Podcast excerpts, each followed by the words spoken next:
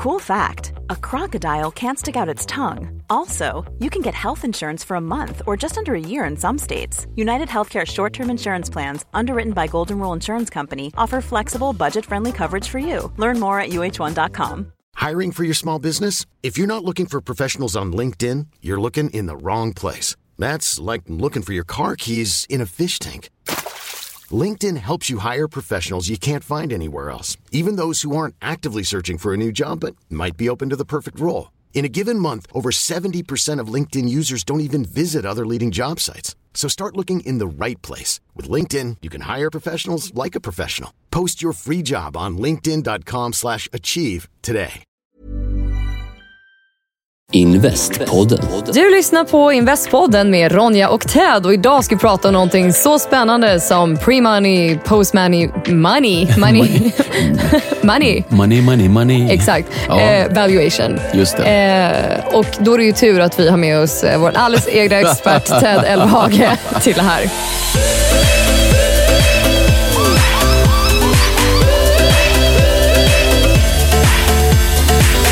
Så uh, TED Talks, hur gör man? Vad är det här överhuvudtaget? Vad är pre-money valuation? Jo, men det här kommer ju upp då när man ska oftast ta in nya pengar och ha en emission i ett bolag. Och Då brukar man prata om värderingar förstås. Hur mycket är bolaget värt? Och Man pratar om eh, pre-money, alltså före då man har stoppat in pengarna. Och post-money, det vill säga efter man har stoppat in pengarna. Och Då betyder det lite olika saker. Så, så ta ett exempel. Att om du har ett bolag som har pre-money 10 miljoner kronor och så stoppar du i en miljon kronor i det. Då är post-money 10 miljoner kronor plus en miljon. Då, då och då blir det ju 11 miljoner kronor.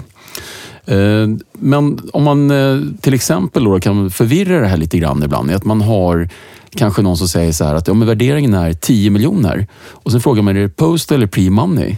Och det här har jag råkat ut för en gång med en, eh, en väldigt trevlig entreprenör faktiskt. Men då sa han så här, men det här är post money.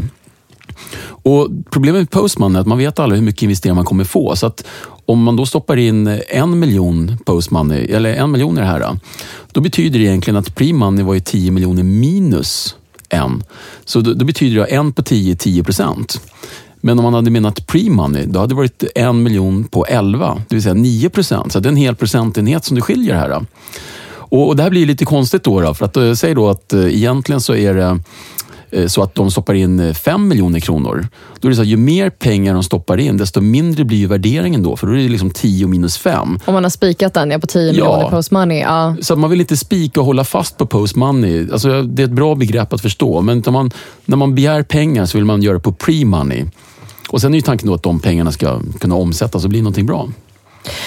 Så egentligen då, om man säger pre-money 10 miljoner och eh, sen post-money vet man inte exakt då, för då sa man vet inte hur mycket pengar man får in. Bra sagt. Så Precis den vad ska man alltid hålla liksom lite öppen. För det är väldigt Ja. ofta vi pratar med entreprenörer och så säger de det här är pre-money och det här är spikat post-money. Ja, och det vet du inte. Du vet inte om du kommer fylla hela emissionen. Och Det är precis där problemet är, för då får du olika procent beroende på hur mycket du stoppar i. Då, då.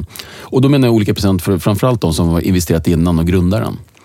Ja, precis. För det här är ju något, jag träffar ganska många entreprenörer. Så jag, och som sagt, jag pratade om det i podden förut. Jag, jag, matematik är inte liksom det jag tyckte var roligast i skolan. Eh, men ibland har jag fått till så siffror som jag inte liksom alls eh, har varit med på. Eh, att säga, jo men eh, pre-money är, är 7 miljoner och så post-money plötsligt typ så här 22 miljoner.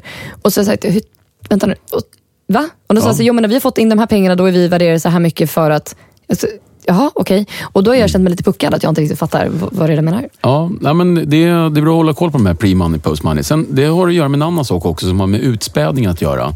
För att man blir ju då mer utspädd. Om jag då som grundare säger att men det här är Eh, det ska vara 10 miljoner post-money.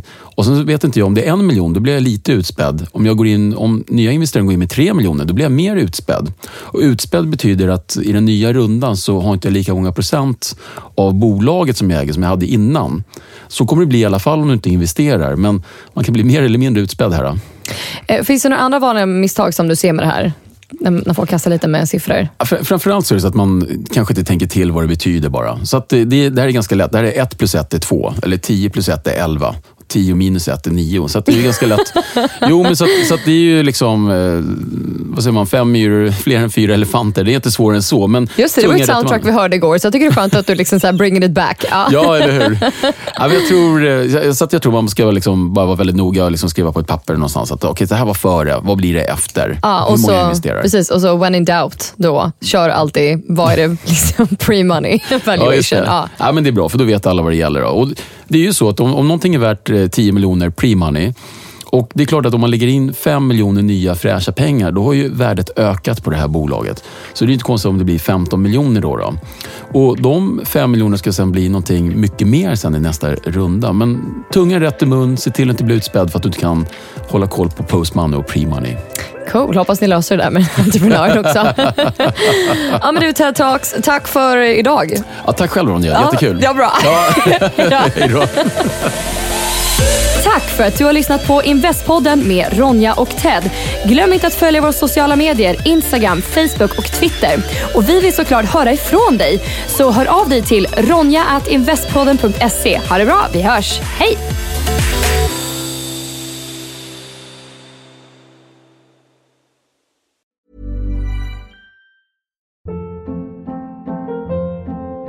Hold up. What was that? Boring. No flavor. That was as bad as those leftovers you ate all week. Kiki Palmer here, and it's time to say hello to something fresh and guilt-free. Hello Fresh. Jazz up dinner with pecan-crusted chicken or garlic butter shrimp scampi. Now that's music to my mouth. Hello Fresh. Let's get this dinner party started. Discover all the delicious possibilities at hellofresh.com.